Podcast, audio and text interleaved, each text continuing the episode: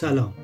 من میسم قاسمی هستم و شما به معرفی ماهنامه پیوست شماره 105 مهر 1401 گوش می‌دید.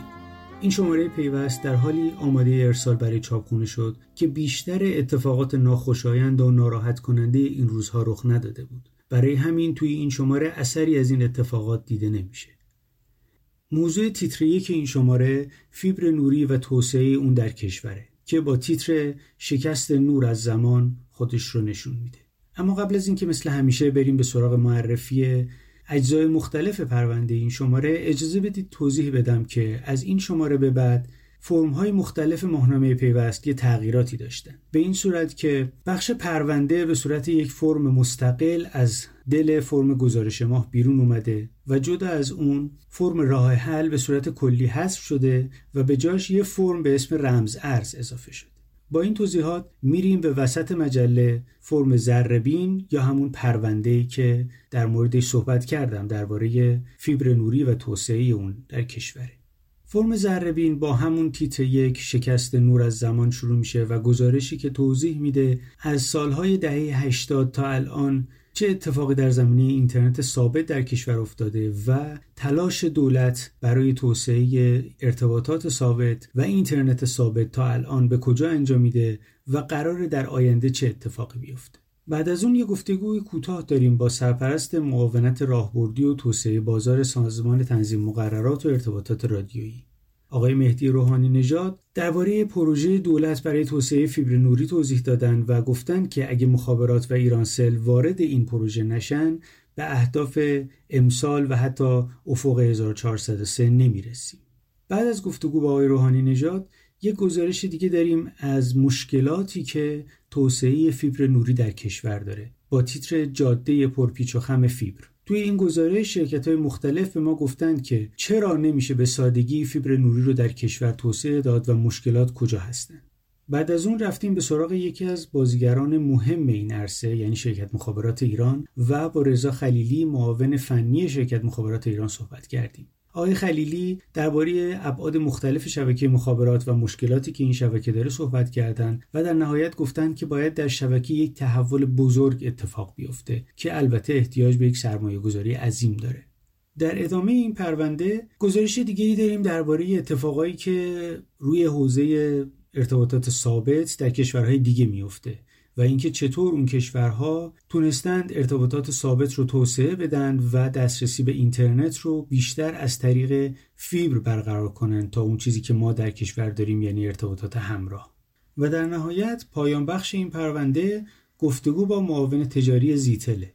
خب آقای میلاد اوسانلو توی این گفتگو به ما گفتند که قرار محصول زیتل و فناب تلکام از این به بعد با یک برند زیتل به مشترکان ارائه بشه. البته درباره اینکه در آینده ساختار این شرکت ها چی میشه توضیحی ندادن. ولی به هر صورت ایشون هم که تا الان در زمینه ارتباطات رادیویی و اینترنت به یه نوعی همراه فعالیت داشتند گفتند که چاره جز نجات اینترنت ثابت در کشور نداریم.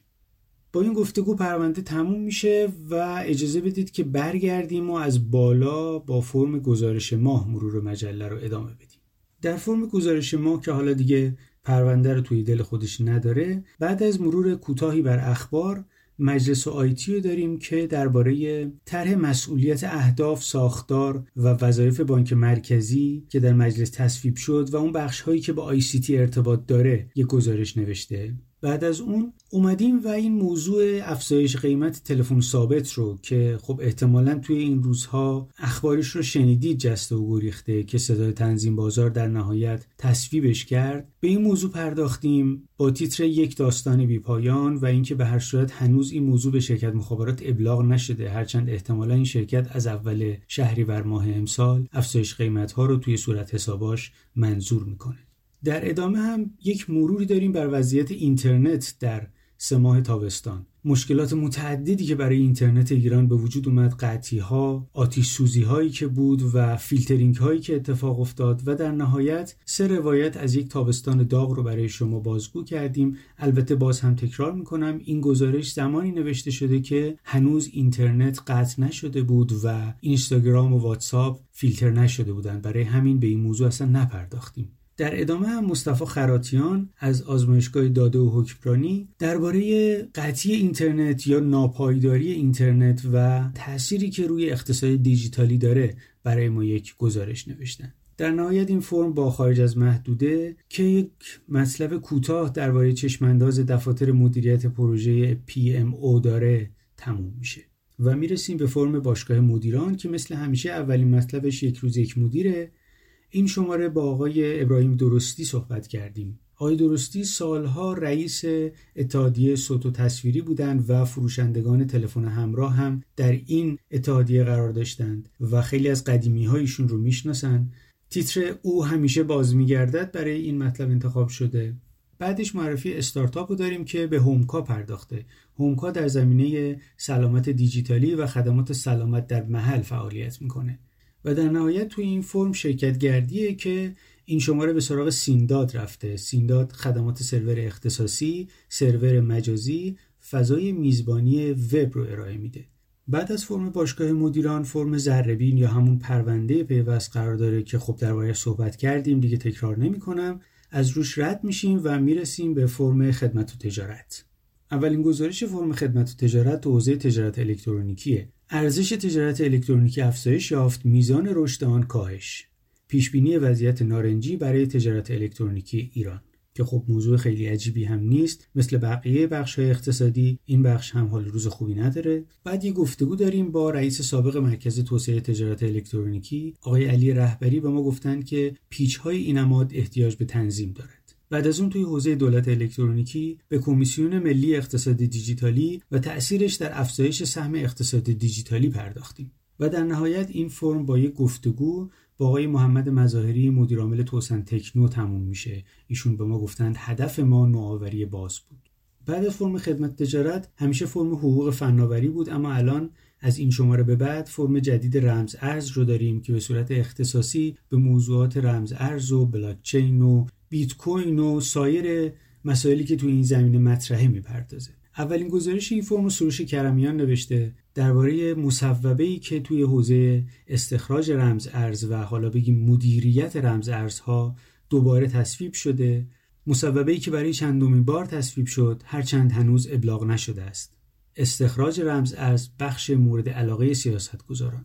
توی این گزارش گفته شده که بخش استخراج بارها و بارها رگوله شده و دربارش حرف زده شده اما درباره بخش های دیگه حوزه رمز ارز هیچ وقت به صورت دقیق چیزی گفته نشده و قانونگذاری نشده. بعدش اولین قسمت از سلسله مطالب زمین بازی بیت کوین رو داریم. این شماره از مبادله کالا به کالا تا بیت کوین و در نهایت یک گزارش داریم درباره مزایا و معایب ارز دیجیتالی بانک مرکزی. همونطور که می‌دونید بانک مرکزی ایران هم می‌خواد ریال دیجیتالی رو منتشر بکنه یا حالا به صورت آزمایشی منتشر کرده. و توی این گزارش تجربه کشورهای دیگه و وضعیتی که توی ایران داره بررسی شده. آیا زمان خداحافظی با اسکناس فرا رسیده است؟ می‌رسیم به فرم حقوق فناوری که اولین مطلبش رو مثل همیشه مصطفی مسجدی آرانی نوشته. آیا واقعا ایسا پور درست می‌گوید که او به عنوان وزیر هیچ نقشی در فیلترینگ تویچ ندارد؟ وزارت کمی پست. و کمی تلفن. فکر می‌کنم که این رو تیتر رو تیتر به اندازه کافی گویا باشه که می‌خوایم درباره چی صحبت بکنیم. بعد از اون می‌رسیم به موضوع حکمرانی داده که از شماره پیش سرفصلش توی این فرم ایجاد شد. قسمت اول شیوه حکمرانی در حوزه داده ها رو خانم پریسا شکوری نوشتن. بعد از اون حقوق بلاکچین رو خانم زهرا زلفقاری فر ادامه دادن. تنظیمگری رمز ارزها عاملی برای جذب کاربران جدید یا صدی در مسیر پیشرفت. و در نهایت این فرم با حقوق نرم افزار تموم میشه. خانم ها غزاله دخیلی و پگاه قربانی مطلب رو درباره فلسفه و مفهوم حقوقی منبع باز یا همون اوپن سورس نوشتند. دست نامری آدام اسمیت در دنیای نرم افزار. و سرانجام مثل همیشه می‌رسیم به پیوست جهان و مطلب اولش که جهان نماست. آمازون گامی بلند به سوی پرداخت بیومتریک برمیدارد. کابوس حریم خصوصی و پرونده این شماره بخش جهان که درباره وب سه هست. بادی که ما را با خود می‌برد. این تیتر کلی پرونده است و مطالب مختلف و گفتگوهای متعددی توی این پرونده گنجونده شده. پایان بخش فرم جهان و همینطور پیوست هم بخش راهبرده که دو تا مطلب داره. کدام موانع ذهنی اجازه نمی‌دهد از اشتباهاتتان درس بگیرید؟ این یه مطلبه. کسب و کارتان را در بحران شخصی طولانی مدت با موفقیت هدایت کنید. اینم یه مطلب دیگه است تو این فرم که با این مطلب می‌رسیم به پایان پیوست این شماره. امیدوارم که سلامت باشید و این روزهای سخت رو هممون بتونیم پشت سر بذاریم و فردا خورشید تابنده در انتظارمون باشه خدا نگهدار.